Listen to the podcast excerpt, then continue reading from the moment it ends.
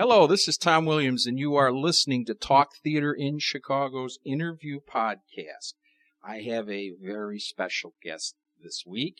She is Naomi Wallace, who is the featured playwright at Eclipse Theater's present season. And hello, Naomi. How are you doing today? I'm doing great. Thank you for asking me to be on the show. Well, uh, I think you have an important voice, and I think your your writing is is unique, and the productions that Eclipse have done of your work has been terrific. The the present show, the the Trestle at Pope Lick Creek, is fantastic. It's been uh, well received by the by the reviewers in Chicago. So tell us what got you to uh, what was your inspiration for writing that play? Well, um, wrote the play thinking about a variety of ideas. Um, I know that sometimes it doesn't seem very inspirational to say one is inspired by ideas, but what I was doing at the time is I wanted to look at how our culture um, uh, denigrates in some ways and abuses young people. And I chose to set it in the 1930s during a difficult time um, economically, which I'm very glad Eclipse is reviving this because the play feels to me like it has even more resonance than it did when it was first produced. I couldn't agree more. So, you know, I wanted to look at, you know, how through laws, uh, not only through laws do we criminalize young people, and young people have far harsher laws for the same crimes than adults, but how, you know, when pe- people are young, they're so full of a kind of natural spirited anti-authoritarianism and that it is part of their nature to challenge um, our power and I think it makes us afraid often and we want to control them. And I like to think that we need to listen to young people and learn from their critical intelligence rather than looking at them as potential criminals, basically. Um, so I wrote this play thinking about young people and how young people are portrayed in the media and in our culture. And then the other reason I wrote the play was I was thinking a lot about the American family on the American stage. Um, one of the kings of that, of course, is Sam Shepard. And what I found was that often the idea was that, that, that a family is corrupted um, innately corrupted and it destroys its own family members. And I wanted to kind of turn that inside out and look at a family that was basically loving and healthy and see how the economic and social system pressured this family so that it began to fall apart. So it was kind of looking at the idea of the American family play or the dysfunctional family play and taking it from a different angle.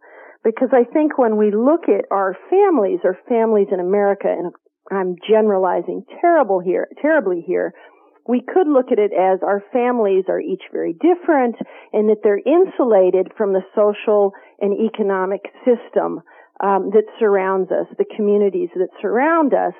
And I wanted to look at the idea that actually what happens in our families and especially when families begin to fall apart, has a lot to do with what is outside the family. Yeah, it, it, like the Dray character, he believes he is less a person because he's unemployed. Right. You know, and, and that concept of, of we are what we do uh, overwhelms him. Yes, yes, and I know on one, the one hand that may seem um, counter to what we like to think that we are innately valuable just as human beings and you know that's fine i i agree with that but i wanted to look at work and what is our relationship to work and what is our relationship to work within american culture and the idea that you know we often think when people don't have work or don't have jobs are are we're we're told that they don't want to work or they're lazy or they just want to be on welfare whereas i think that I think that almost every human being wants to be productive, wants to give back, wants to be of use to their families and larger communities. So looking at Dray is he felt he was useful. He felt he worked with others. He wasn't isolated and to see what happens when he no longer can get work, not because he's lazy, not because he doesn't work, but because the economic system at the time cannot absorb the workers and is throwing people out of work, as we see today. Yes. And let's talk about the, the two young characters, Dalton and Pace. uh, they seem to be stuck in this this culture that gives them the belief that there's no hope for their future. Well, um, you know, I would say that, I mean, if we talk about today, again, I'm generalizing, um, and, and we think of kids in the 1930s, um, there may be today more opportunities for young people to speak out. Um, but I think that our mainstream culture works very hard to seduce young people into being obedient consumers rewarding them for a kind of caring more about what they can buy than how they can change their communities. And while I consider the play a dark comedy, I mean, I think it's full of humor. It's pro- it's nowhere near as serious on the stage as I may make it sound. But um, these two young people do feel that um, that they have very little future. And the question is, what happens to young people when they feel that there is no future for them? Where do they put their creativity? Um, where do they put their agency and their energy? And so they try to find other ways to feel like they're here and that they matter. Yeah, and uh, what I thought you also captured so well in, in this work was the uh, the the pent up sexual confusion and the repression of emotions uh, that that the teens felt uh, particularly in that in the that era. Yes. Well, you know, I've always been interested in the 1930s because it was a time of um, a tremendous pressure of you know those who had nothing and the few that had some, but a tremendous uncertainty at the same time, as you say, not only about people's future, but just about things that were changing. And when people thought things would would go on forever and, you know, that they would have their jobs and they wake up one day and the world's changed for the majority of Americans. And I wanted to see what, what people would do because sometimes when we have nothing, um, uh, ideas that may not have come into our mind before of how we can survive, um, come to the fore. And while the play on, is, in some sense is about what do young people do when it seems hopeless, it is also very much about how resilient people can be and how through creativity and the love for each other they find survival tactics. And they begin to think does the world always have to be the way it was because it led to this catastrophe? Maybe we can put the world back together in a different way in a way that is better for us. Yeah and what i also liked was your the pace character. She she's a strong young lady well, thank you. I'm glad she comes over that way. And um and I think that that is what she is. She's very creative, she's intelligent. I mean, I think sometimes this play has been looked at is that she has some some craving for death because she runs the trains. And you know, I never I never felt I wrote it that way. I can hear that people may read aspects of it um that way, but she says very distinctly you know, we do not want to die. And what she does with the train is she challenges herself. She doesn't have anything else to challenge herself with. She also builds a friendship with someone else so that together they can challenge this, this kind of, again, catastrophe heading their way, which is the train.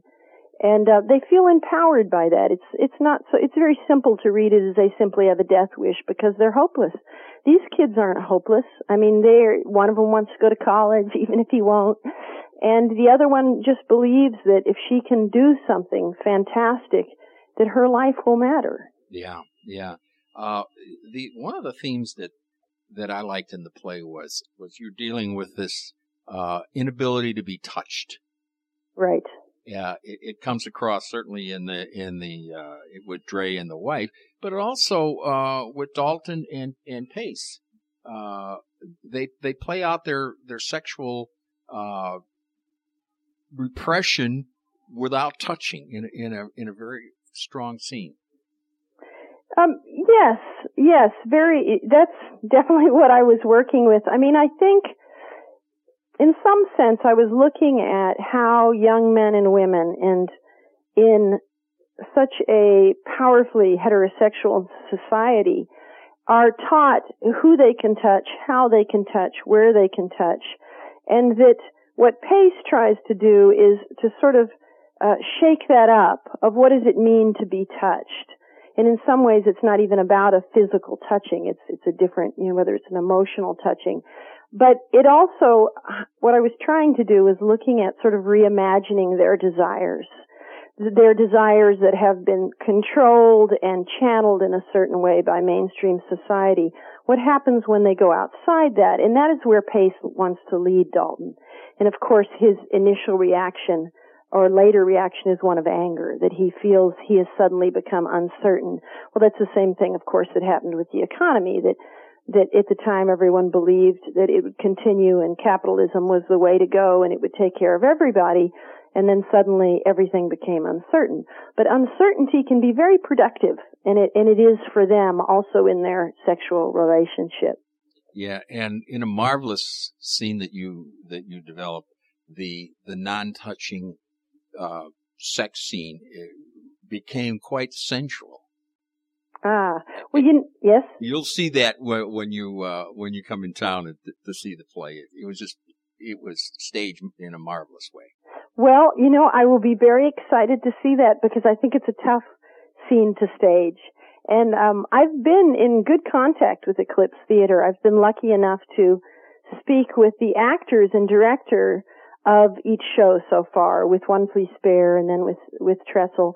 But, um, I've heard from a couple people I know that they say they're very happy with the production. So I'm very excited to see it. I'll be going up in about two or three weeks. Yeah, we'll get to that. Okay. Well, uh, I, I just think that this was a, a well received play that, that, uh, it's as current as, as anything out there. I mean, the, the parallels between the Depression era and what's going on today makes your play uh, uh, really come home to have some yeah. strong meaning. Well, you know, Tom, I'm glad about that because sometimes we write things and we wonder, you can never know when something will feel dated. And I think that all plays at some point have less use than others. Um, but I think that Eclipse Theater chose very well in, in, in, in taking this play. And so I'm excited to see it. I have not seen a production of the play in some time and just to see how it's working with, with the world today and, and with, with the situation in this country. Yes. Well, uh, just a little commercial for the play, folks. Uh, it's at the Greenhouse Theater and it runs Thursday, Friday, Saturday, and Sunday. Get to see it. It is a terrific play. But let's go back and talk about the first play that, uh, Eclipse did in their uh, Naomi Wallace season, One Flea Spare. I thought that was unique. Tell us how you got to write a play about the play in England in 1665. Well, I was, it was originally a commission for the Bush Theatre of London, and that's where it was produced for the first time. That, however, is not the reason I chose the subject. Um, I was uh, reading uh, Defoe's Journal of the Plague Years, and I just was looking, thinking about what I would write for them, and uh, it came to me that I might be able to do something with that period. Actually, didn't come to me. That's that's a bit bit of a lie. Is my partner said, "Why don't you write something about the plagues in England?" And I said, "I said, no way. That'd be completely boring." And I started thinking about it and I thought, oh, I would love to do this because I hadn't really explored what happened in London at the time, that they'd actually locked people into their houses if a member had died. And then from there I thought, okay, so that means people from different classes, different places could suddenly find themselves locked together for six weeks against their will. And I thought that could be a drama. Yeah, well, it certainly, it certainly is. Uh, uh, it, it's really kind of a, class morality work, wouldn't you say? Well, it, I wrote it again, having the idea when I was looking for what to write about it. I, I did, knew I didn't want to write in the present, which at that time must have been in the early 90s or earlier.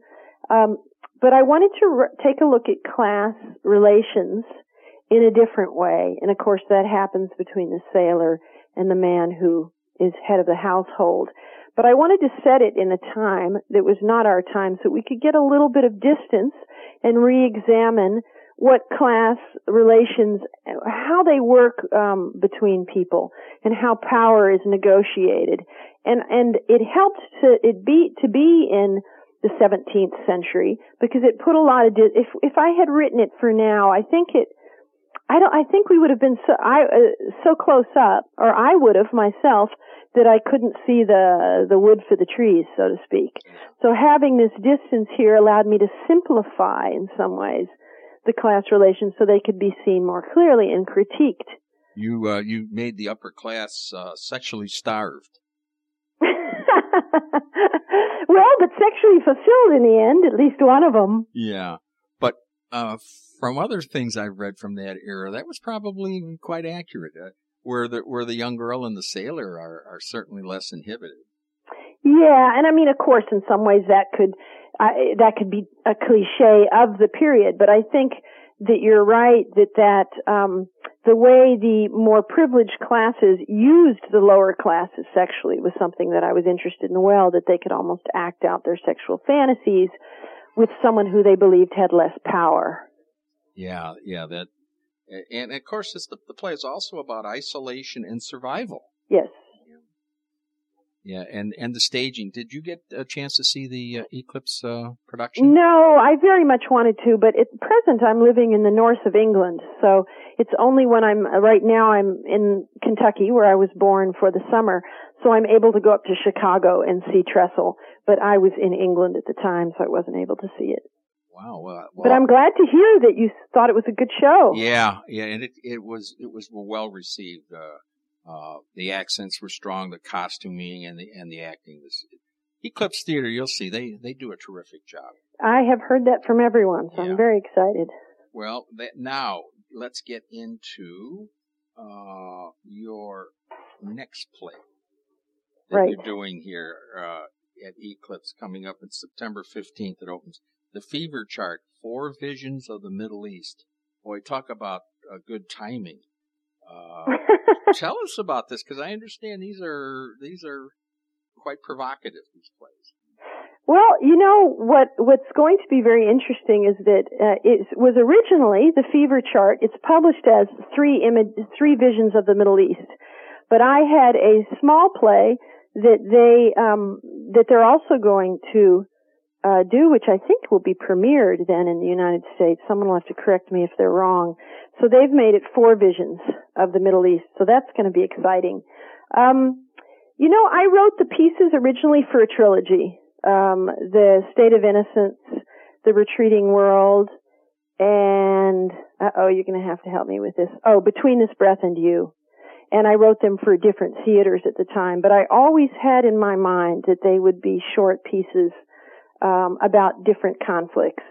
Um, you know, Iraq, uh, uh, Palestine, and Israel, and then adding the one on is is Lebanon. So I think what I was trying to do. I mean, I have you know uh, family, European family. I have family from the Middle East. So it's that's not the reason I wrote it, but uh, since since I was a child, I, you know, had contact with people uh, from all over that area, so it wasn't a tremendous leap for me imaginatively. But I wanted to look at um, to sort of reimagine the the landscapes in the Middle East that specific, specifically, excuse me, between um, Israelis and Palestinians. Now, again, I will say that the fever chart I consider also a dark comedy. It may embrace very serious subjects, but I hope that it will be very funny. It should be, and that's the way I wrote it. But I wanted to look at the people within the politics. Now, the people aren't separated from their politics, but how I wanted to look at how an unjust occupation affects both the occupier and the occupied, and in this case, um, Israel, Israelis and Palestinians. And so I made a space on stage with within almost sort of hallucinatory landscapes um, to to to connect. No, no, connect would be a sentimental word. To engage with one another.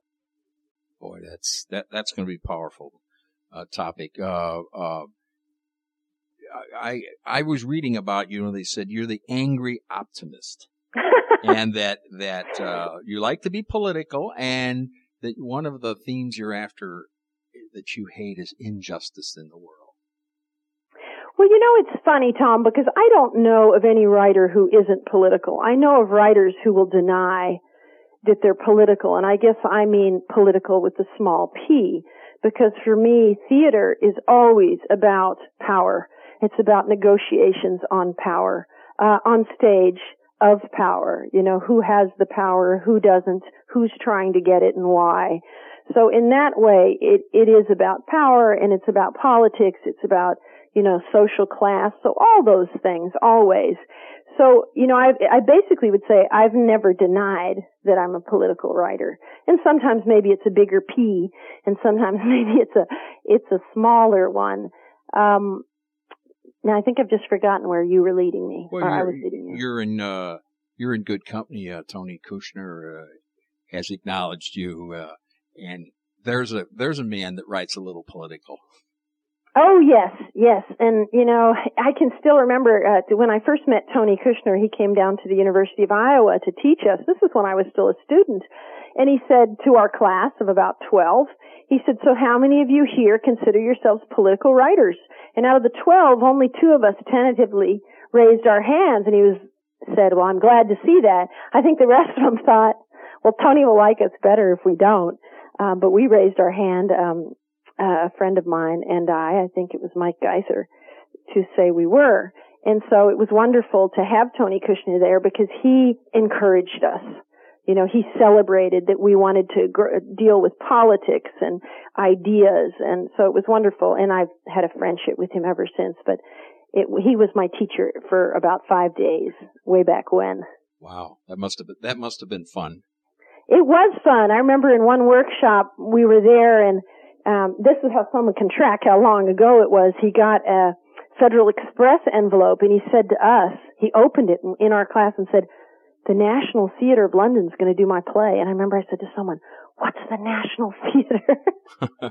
and that was the beginning. He had already been done in the States and that's when he was going to go to England and then it spread around the world. He's a brilliant playwright, of course. Oh, he's, he's the best. But, uh, so you're a poet also, because it certainly comes across in your in the language that that you use, uh, and you have this this way of of being poetic, but still writing in the period, like like the the play about 17th century England and the Depression era.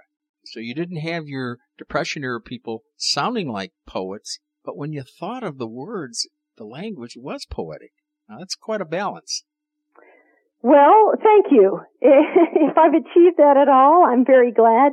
You know, I think like, I, I think that when I wrote the play One Flea Spare, that some of that, being able to find a language for that period came from reading writers of the period or around that period, Shakespeare, of course, and I combined that with with I I toned it down a little but I it found itself if that makes sense um, the language found itself. And I think also because for almost every play I've written, I've done extensive reading of the period, and whenever I can, oral histories or or listening to quotes from people speaking at the time, and somehow I absorb that, try to absorb that, and, and fashion something that's not realistic of the time, but as though it's a language that remembers the time.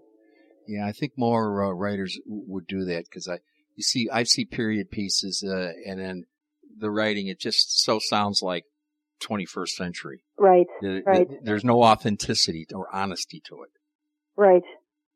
So, uh, are you the champion of the underdogs, like others say, and and does social injustice does that motivate you? You know, Tom, I'm not the champion of everything, anything. You know, I, for me, my champions have been those who have written about or shared, uh, their stories of, you know, resistance to very oppressive circumstances. And I think one thing that I learned to do when I was younger was to listen. And, uh, I grew up in Kentucky and, um, I grew up with privilege in a privileged family. Um, but over the hill and not so far away was both a black and white community of working class folks. And when I was young, those were the people that I ran with, so to speak, pretty wildly, so to speak also. And so I listened, you know, I, I s- stayed with their kids and, you know, listened to the dinner talk. and I picked a lot of that, a, a way of speaking up that was very different from the privileged community that I came from. However, I have to say that my father came from privilege. My mother was, is, but came from Dutch working class. So growing up in my family, I had a side in history of privilege and then a side and history that I was more closer to that side that, that did not come from privilege and so growing up, I, I, that was always the talk. I mean, whether it was the talk about what, what we're getting at the grocery also had to do with Vietnam. Uh, and, and that those things were not to be separated. My mother was always very passionate, uh, and I grew up during the Vietnam War and she was often talking about the children of the Vietnamese and what was happening there during the bombing campaign. So I think I came to realize uh, that that the lives of others were mattered as much as ours, and I think the lives of others often do not. The lives of others that are often under the bombing campaigns abroad, often people who are darker skinned than I am, and so I, I, you know, Tom, I read a lot of history, and what always inspires me is that no matter how oppressive a circumstance, the resilience and creativity that people find, the reaching across lines to, to, for one to keep one's humanity intact. That, that to me is fascinating. Me too. How, how bad is the pressure? How bad are things? But, you know, but life still sparks. So it's less for me about, I have never considered myself speaking for you know, but I, I will say that considering myself an American dramatist, I have no interest in just writing about privileged people because that's not America. That's not the United States. No, that's Noel Coward in another era. well, and you know, the majority of Americans have not been and never have been the privileged ones. And they are the ones that carry the history and that's where the drama is. So if I am writing about American history in some ways, those are the folks I'm going to write about. Well, you do a marvelous job with that. Thank you. So now, let tell us about Saturday, August 27th at 12:30 at the Greenhouse Theater Center. You will be in a talk with uh, Tanya Palmer, who's the new play development uh, director at the Goodman Theater. And you're going to be doing a stage reading then of your new play, and I and Silence. I hope I got that right. Yes, it, it comes from a, a poem by Emily Dickinson, And I and Silence. And um, yes, I'm very much looking forward to this. I think this will be the first time I've been invited into the Goodman, so that will be exciting. And to hear the play with um, American actors, the play was recently done in London in May, so it world premiered uh, cause, because it was also commissioned by a British theater. So to have um, actors from that area do it. It's going to be really exciting. And I'm looking forward to, to um, doing the talk, the interview in the Goodman. Well, uh, people are starting to realize uh, the power of your work and, and the, the, the stagecraft. So it'll be great to have all of us meet you and uh, for, for you to be able to share your ideas with people. Well, you know, thank you, Tom. I want to say that I was thrilled when I heard Eclipse was going to do the season and you know, I have, while I have been awarded in American theater in terms of big mainstream or regional theaters, I've, I've usually been outside the doors to a, lo- a large extent, but you know what? It's outside the doors where the exciting stuff happens. And were it not for theaters like Eclipse, I'm not sure where my work would be in Chicago. And I love working with smaller theaters. They, for, for, in my experience, they're able to take and wish to take more risks. And so I, you know, I thank theaters like that who have valued my work and seen that it could possibly be of use. And I am very happy about that. Like I said, sometimes I'll complain now and then about being outside the doors, but mostly, you know, there's a lot of room to run out there. Yeah, and uh, I couldn't agree with you more on the on the smaller theaters and being able to take chances. And Chicago is, we just uh, help all these theaters as much as we can because we have quite a quite a few of them that are that are pressing the envelope and finding the the the terrific playwrights to to produce. Excellent. Yeah. Last question. I this is a standard question that I like to ask uh, successful people. What advice would you give to young playwrights? What advice would I give to young playwrights? Um, well, for I would say, don't let anyone tell you there's something you can't write about, and please don't think so much about when and where I can get produced. Write your plays, even if you're in isolation, because I think through the workshop system in the United States, there's such pressure to get a reading, to get a production, and young people, you know, young writers wanting to churn out plays. It's like if you have one play and you don't have eight and you're 25, work on that one play, you know, and don't think while you're working where it's going to get done. You've got all the time in the world for that. Just work on the quality of it and engage with the history around you. Engage with the society around you. And even if it's a relationship between a father and son, let the ripples of what that relationship is and how it became, let that go far out, miles out, years out. So you can bring in the history and, and social um, system within that, within which that relationship takes place. That is tremendous advice. Last question, short answer, hopefully. uh, is there something, is there a, a, work or a topic that you haven't uh, yet written about that you want to? Um, you know, there is. I am writing a play for a French theater now, and the, I've never written a play that takes place solely within the middle class. And I thought, Naomi, you just got to do this. So I am writing a play for the uh, French theater um, that, that is, is a three-hander, and it's and it's about two two women and a man, uh, a young man, and it's about their relationship. Terrific. We're looking forward to that. Thanks so much. This has been terrific, and folks, go see a play this week. Thank you very much.